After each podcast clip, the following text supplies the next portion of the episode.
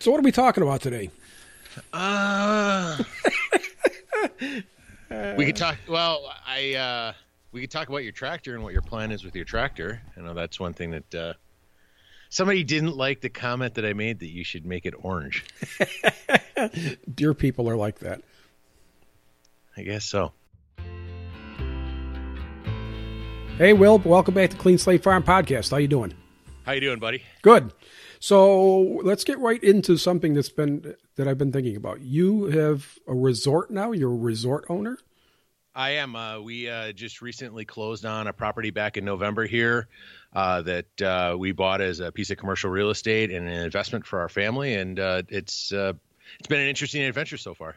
So tell me a little bit about this. It's you say a resort. I'm not thinking like casino or anything like that, right?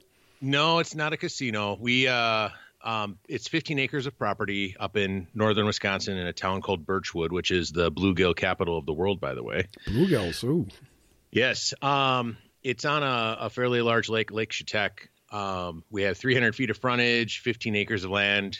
Um, there's 40 campsites currently on the property, but we're going to be actually my first charter is to double the size of it up to to 80. There's a bar, restaurant, overnight whoa, whoa, camping. Whoa. Back up a minute. You're going from 40 to 80 ca- campsites or cab- Yes. cabins? Ca- uh, campsites. Wow. Yep, that that's the the first piece. Actually, I uh, just recently met with the township and the board, and next Friday I have a meeting with the DNR to get all the approvals to uh, do the expansion. DNR, explain. Uh, Department of Natural Resources, Oh, okay. because it because it's on the water. Uh, there's a lot of regulations that you have to adhere to when you're developing and doing commercial development for uh, property on water. So Yeah. because we have cabins on the water, because we have campsites on the water, you got to make sure that you're up to snuff with all the different departments. So Mm-hmm. not only do I have all the challenges of a hotel, I have the challenges of a restaurant, a campground, uh, And a lake. you know, on a lake. So you know all of it comes together. Oh, how much fun. Now, you've got campgrounds and there's cabins involved with this as well? Yep, we have five three bedroom, one bath cabins that are open from May 1st until September 30th. Actually, for the most part, the entire property is open from May 1st to uh, September 30th. It's really a summertime place just because the infrastructure isn't in place to support it in the winter. Okay. Now, I see you posting every once in a while, like 110 days to go. Is that still opening? Yeah, uh, May 3rd of this year, which is the Friday before fishing opener, is when we're technically going to open the property back up again. So right now it's off season. We're doing a bunch of remodeling, repairs, uh, trying to fix things up, kind of get some systems in place, and then hopefully by May 3rd we'll be ready to go for a great season. So, a lot of renovation going on.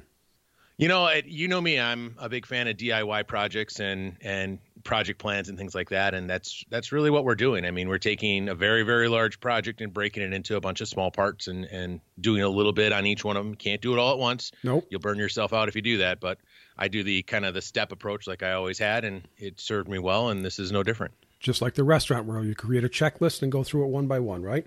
Yeah, you're in the restaurant business, right? Yeah, yeah, yeah. Yeah, I manage restaurants, and right now I'm a lead server. Uh, just a little background for I think I've told you. I had a heart attack a couple of years ago. It was a stress heart attack. Not, nothing serious, but the doctor said, got to stop managing restaurants. So I co manage, I'm not involved with the uh, scheduling or anything like that. I just manage the wine list, beverage list, uh, make sure the restaurant's set up and cleaned up properly at the end of the night, get everything going. Works out. Less hours, less stress. I like it. Nice, nice. We have Yeah. a wine list too, but most of it's boxed wines at this point in time. Yeah, yeah. We have boxed wines too for cooking. Gotcha. Yeah. So as long as we're on kitchens and stuff like that in restaurants, you have a kitchen in this place, and I saw you just bought some. What what are they? Like giant air fryers? Yeah, so the the property itself, and, and I don't know how much we want to get into the weeds on this, but restaurants are they're all different styles of restaurants. There's low complexity and there's high complexity. So Yep. like a white tablecloth uh, restaurant that you go to that serves a specific meal and steak dinners and that kind of stuff, probably high complexity because they're making all of the stuff. Low complexity is a restaurant like you'd go into where they're reproducing or, or preparing stuff that's already been cooked or pre-cooked, and we fall into that category. Okay. We're a, uh, primarily a bar that also serves food, so because of that, you know, we have a standard refrigerator and freezer.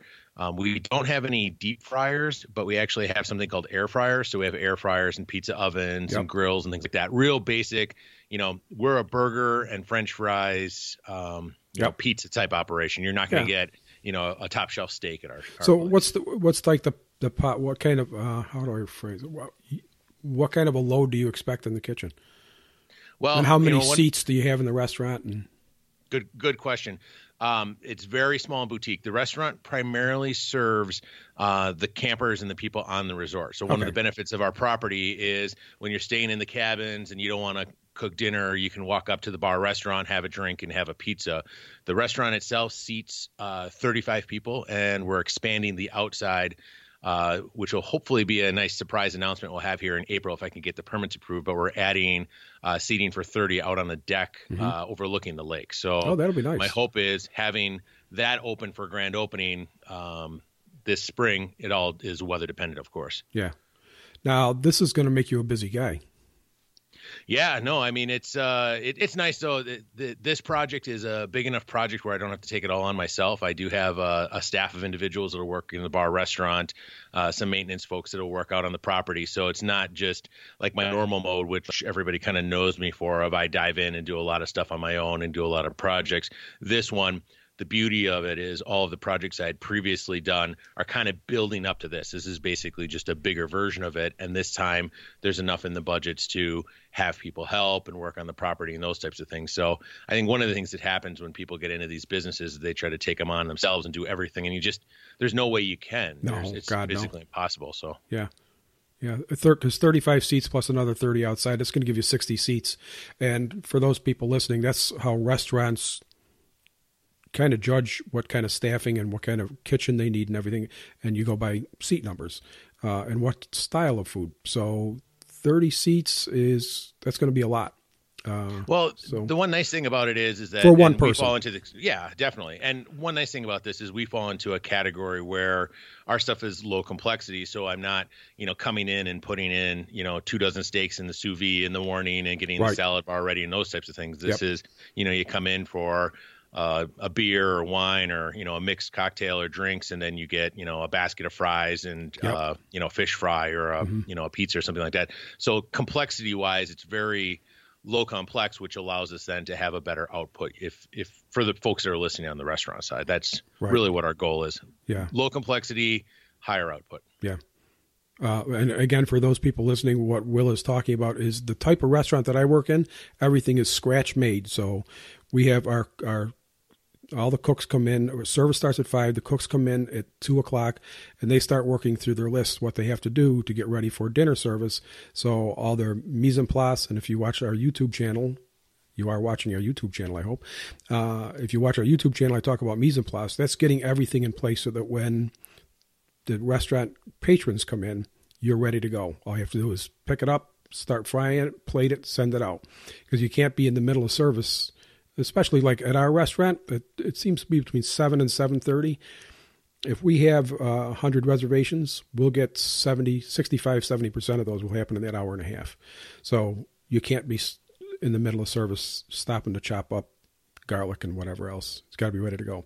So that's the difference between what Will is talking about and what the rest, rest type of restaurant that I work in. So I, I will say this: one of the interesting things is, I mean, the learning curve is immense for a project like this, just because I'm learning all the things about the health codes and food safety and you know staffing, and then you have all the complexities of serving alcohol and beverages and, mm-hmm. and property and things like that. You know, so that's this is not just a DIY project for us. This is really something that's expanding a lot of horizons for us in a lot of different areas, which is you know right up the alley of the things that I like to do. Yeah, no, it's a whole new learning curve. Yeah.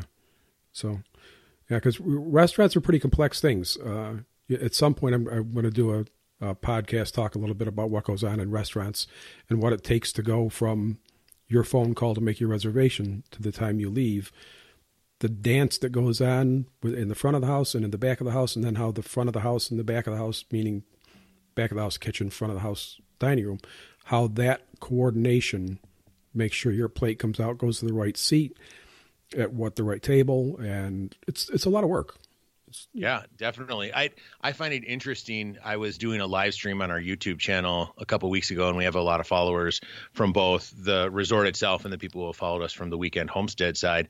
And we were talking about you know the kitchen and you know that we just uh, put uh, have the air fryers there and the different things. And somebody's like, well, why why don't you serve eggs? And I said, well, let's talk about you know those eggs that are 99 cents at Aldi for a dozen of them or whatever and the complexity to get into it and talking about okay well if you want to have eggs I got to have something to fry them on but if I have to have something to fry them on then I need to have a hood and a fire suppression but if I have that then I have to upgrade the electrical to match that and the septic to match the cleaning side and And, and so on and so trap. forth Yep. Yep, exactly. So my 99 cent egg edition uh, for the egg sandwich is a $35,000 renovation. How many egg sandwiches am I going to have to sell in order to, you know, even just break even on something like that? So Yeah. those are the things we're learning about and trying to figure out right now. Yeah. Yeah, it's a pretty complex business. So your plans then, you're going to upgrade the campgrounds, right? Uh, do you have power to the sites or?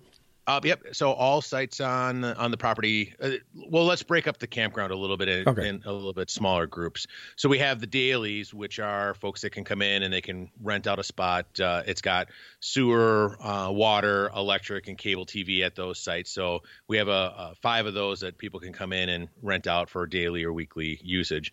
Uh, we have 40 sites that are what are called seasonals, where people rent it for the season. So they buy basically a season pass. They can park their equipment there and leave it. We have 40 of those right now. I'm in the process of adding an additional 40 of those um, onto the property with one of the largest construction projects I've ever undertaken.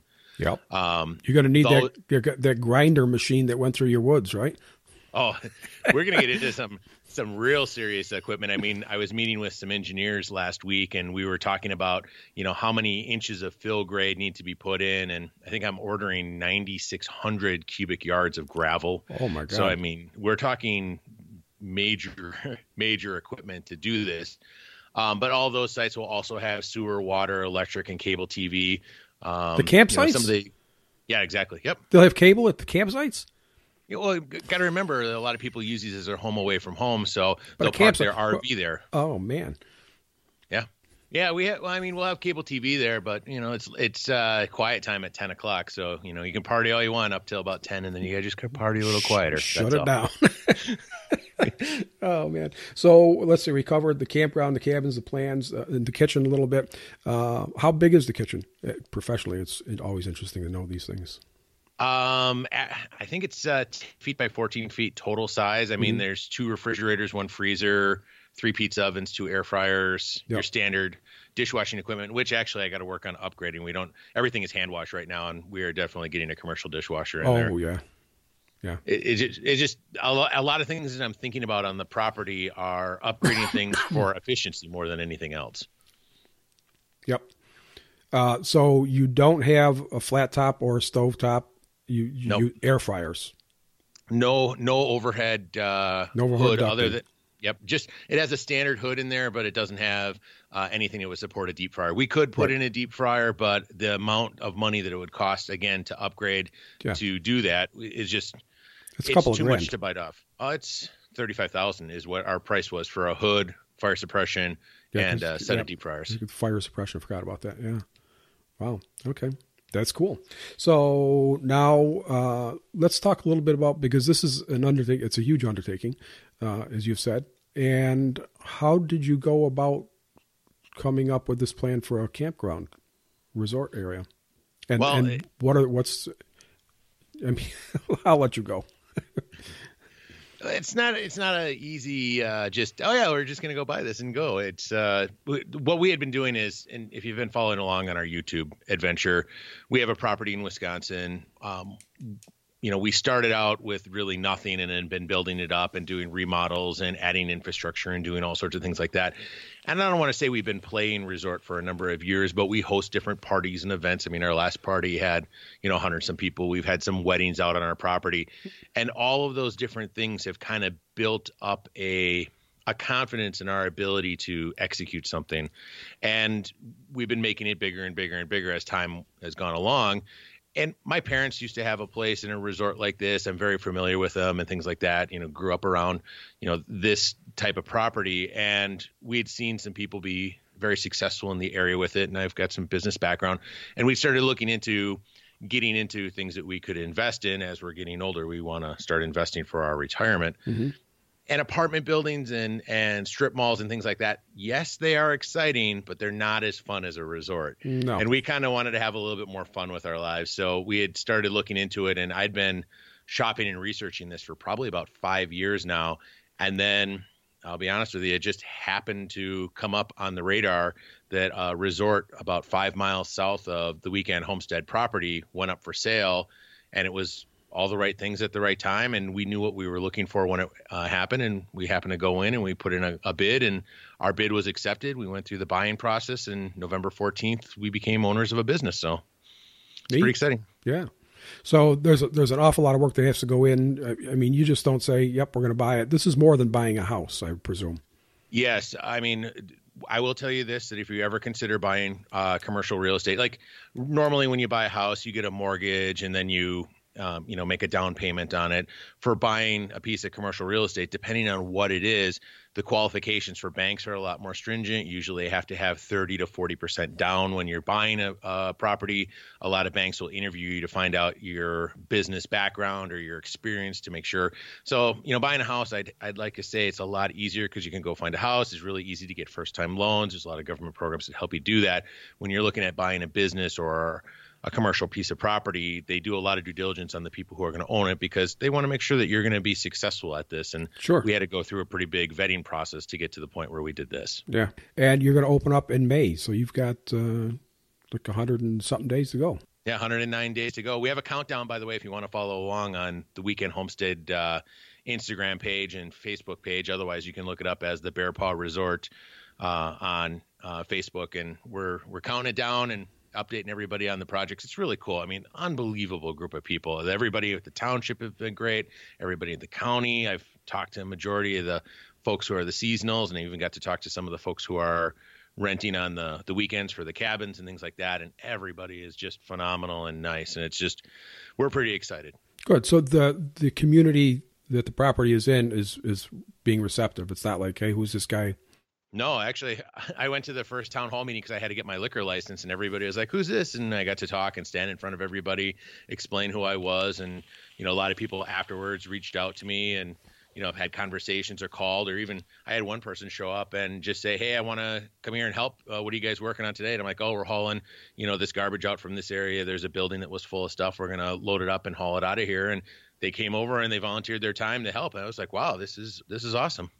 Neat. That's good because that's that has to be one of the giant hurdles to get over is acceptance by the community. So good. Yeah, yeah, definitely. I mean, it's one of those things where you can. I've heard horror stories. I mean, in the process of doing this, of course, you do your online research and you hear about the folks who buy a resort or buy a piece of commercial property somewhere and didn't realize that there's a ton of baggage that comes along with it. And, and you know, of course, there's going to be that with any property, but you just kind of work through it. But I know that some people have been set back because of challenges in the communities that they're in and things like that. So, nice sure. thing is, is this community's been really supportive.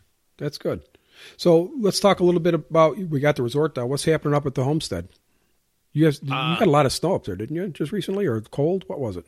We well, we've gotten uh, all the snow actually went north of us, so we've got probably uh, probably about an inch or two of snow on the ground, which is the lowest amount of snow we've ever had for this time of the year. Global it's actually warming. been raining. Yeah, it's.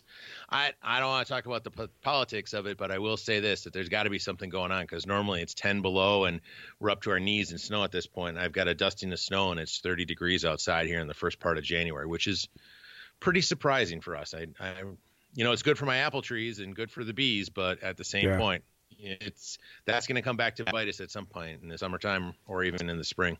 Yeah, it's uh, we've had weird weather here too. It's you know we've had uh, we're, we're, lower than normal on our snowfall, and it's been a little bit warmer than normal. I think I, I don't know. I'd have to look at the records on that, but uh, but we had a nice warm snap, and the bees came out, and then we had a cold snap, and we had eight hives. We're down to three, killed three of them. So, wow. Yeah, I'm. Do you I'm, do you do you keep your bees outside then, or do you store them in the barn, or where do you do what do you nope, do with them? They're all outside. No, we're treatment free beekeepers. We don't do any treatment. I guess the only treatment you could say we do is we put what's called a mountain camp feeder on top.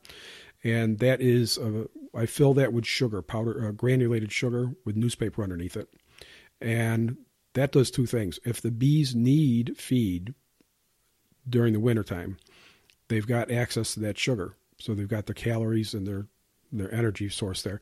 But it's also sugar is hygros- hygroscopic, which means it absorbs moisture. So it keeps the moisture down inside the hive because they will still create moisture in there. And you don't want that dripping on the bees because then it freezes and it kills the bees. Wow. So Did you get honey this year off your bees? Yeah, we got. Uh, I took. We started the year out with two colonies, and I split that to eight.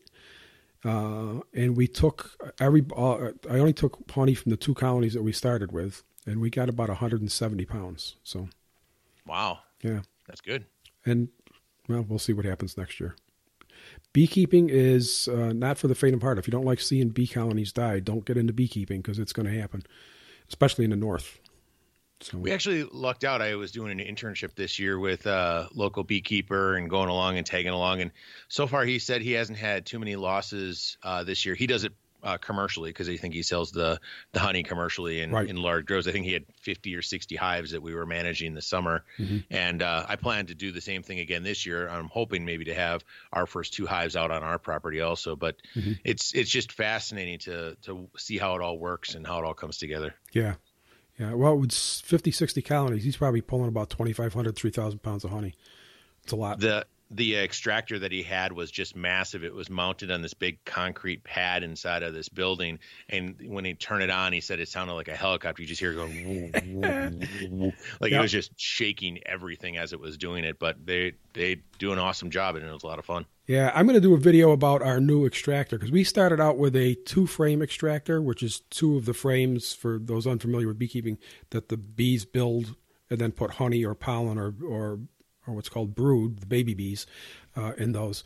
And the first time I did that, it was like you, your arm's going to fall off cranking that thing to get the honey out.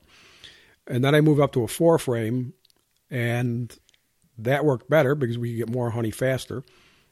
And then my arm, I, I, I mentioned earlier, I was when I had a doctor's appointment this morning. I think I have a shoulder problem, so I finally gave up on the hand crank, and I found a it's the same extractor manufacturer, but they have an electric motor on it now.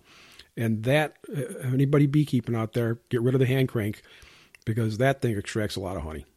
That's because you just turn it on and let it spin. You don't have to Couldn't worry you, about it. Could you take the uh, one that has a hand crank on it, and do they have an adapter to make that a hand crank one? Yes, but the electric model I bought uh, was I think three hundred ninety nine dollars. The conversion kit was like one hundred and ninety nine. So it's just why bother? Gotcha. Okay, just, that makes sense. And plus, the way the frames sit inside the extractor, uh, it's a, they redesigned that so it makes it so the flames don't frames don't flop around and bust up and stuff. So works well. I like it. Neat. Neat. So yeah, and and then I I have to respond because I posted on Instagram that we finally paid off our tractor. We got a sweet deal from John Deere. We had five years no finance, which allowed us to get a bigger tractor. Uh, and I finally made the last payment on it. And somebody, I don't know who it was, somebody said something about maybe I should go orange. I remember, do you saying, remember that comment? I, you know, it's, it's I, I don't know. I mean, it's kind of funny because like it's uh, the Ford and Chevy or the John Deere and the Kubota and you know yeah, the, yeah, the yeah. folks going back and forth and everything like that. But no, it's uh, the, the tractor companies are they do a really good job of making sure that you know they make it affordable to be able to purchase complex pieces of equipment like this. And, oh yeah. You know, I always like to give you a nudge to say, oh well, now that you got it paid off, maybe you should trade it in and get a, a Kubota or something like that. But you know, everybody likes their brand for a certain reason. I got into the Kubota more than anything because it was a price point thing. I was, I same here. It was, uh, it was they had a deal, and it would have been significantly more for me to get a brand new one or even to get a John Deere one. And at the time, we were kind of budget conscious on it, so I yep. went the route of you know what works. And I think that's what some people should do when they're looking at that kind of stuff. Yeah, our first tractor was a John Deere, and we got the John Deere because when we moved down to where Clean Slate Farm, where we are now, we had a lot more lawn to mow. Uh, and I had the John Deere dealer come down. I was thinking of just like a little rider kind of thing. And he says, Oh, he goes, You might want something bigger. And he convinced me because at the time we had the horse and I had a lot of, you know, uh, stuff to move around with a bucket. And he convinced me to go with the one series. And they had a deal on that plus no financing for five or no finance charge for five years. No brainer. And then about four years later, I was up there buying a filter kit for the tractor, and he said, uh, "Hey, you want a new tractor?" It's like, "Nah, I don't really want a new tractor." He's like, "I got a great deal," and it was a two series tractor. He gave me an amazing amount for our old tractor, and we got the new tractor, and it's a two series, so it's a little bit bigger, uh, a little bit more oomph, and uh, it was no brainer. So, but what I'm a, it was, it was a price thing what I'm amazed with is how much tractors hold their value. I mean, Oh. a lot of people I know they get sticker shock when they look at tractors and um, you know that type of equipment because it's not like a lawn tractor you buy at one of the big box stores where it's Right. you know fifteen hundred dollars or something like that. This is a a sizable investment, but we had looked at when I was at the state fair, we looked at Kubotas and possibly doing some changes to ours, and I was very happily surprised at how much they would give as a trade just for the value. And then I happened to go on Craigslist just to look up our tractor model. And our tractor, even though it's I think four years old now, has depreciated a little, but not as much as a car or a boat or anything else. I I I, I hate to say it, but I think we're at like eighty percent of what we paid for it easily. Yeah. And I was I was just shocked. I thought it would have been like half that or whatever, but no, it uh, they hold their value. So if you ever want to make the investment, it's definitely worth it. You can.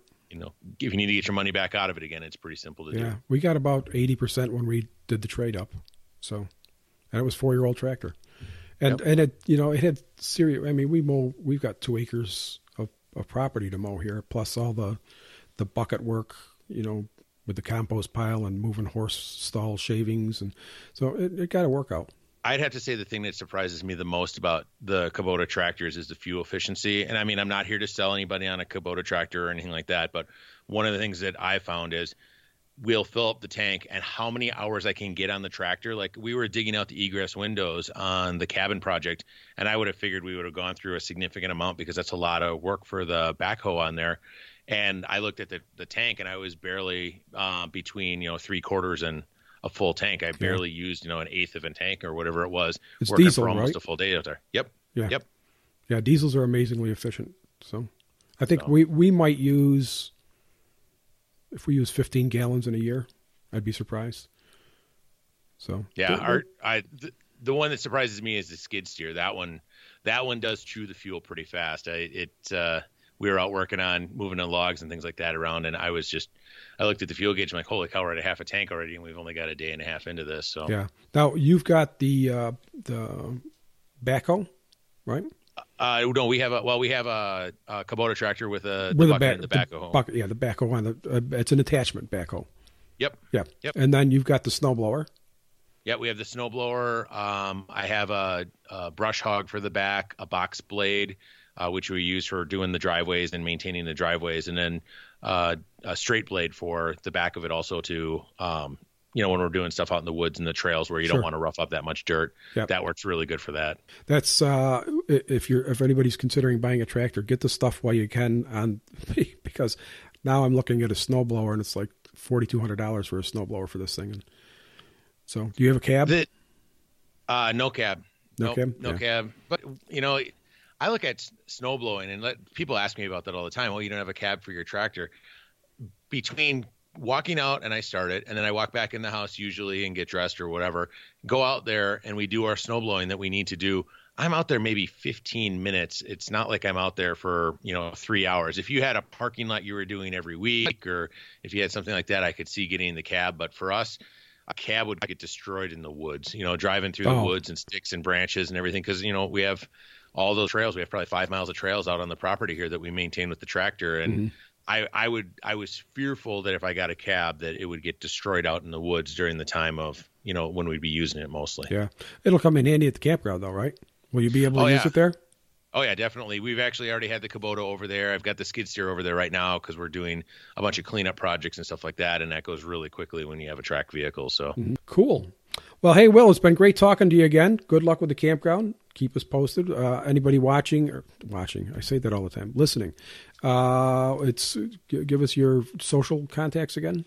So it's Uh, yeah, it's uh, my normal uh, stuff for my family. So here's how I'm kind of splitting it up: is my normal family stuff is either on Facebook, Instagram, you're or so YouTube. logical. I don't mean inter- you're so logical. Here's how I'm splitting it. Everything is a task to you. I love it. I have an Excel spreadsheet for my Excel spreadsheets. Okay. um, all of my personal stuff is on the Weekend Homestead, so you can follow it on YouTube, Instagram, and Facebook. And then the resort itself is the Bear Paw Resort and Campground in Birchwood, Wisconsin. Uh, you can follow us on Facebook there, and and I'm cross pollinating stuff too because the folks at the Weekend Homestead have been really supportive of our project. So I just said, hey, we got a new project we're working on, and everybody's pretty excited about it. So Cool. Okay, well, hey, good talking to you again. Hey, thanks for taking time out of your day to listen to the podcast. Uh, that was a fun talk with Bill Wallace. And uh, coming soon, I'm trying to arrange a an interview with a dairy farmer, talk about the dairy industry. And I personally think it's a mess, but she's going to let us know. Uh, we're working on that one. Hey, find us on YouTube, find us on Instagram. Thanks for listening again, and please subscribe. Bye bye.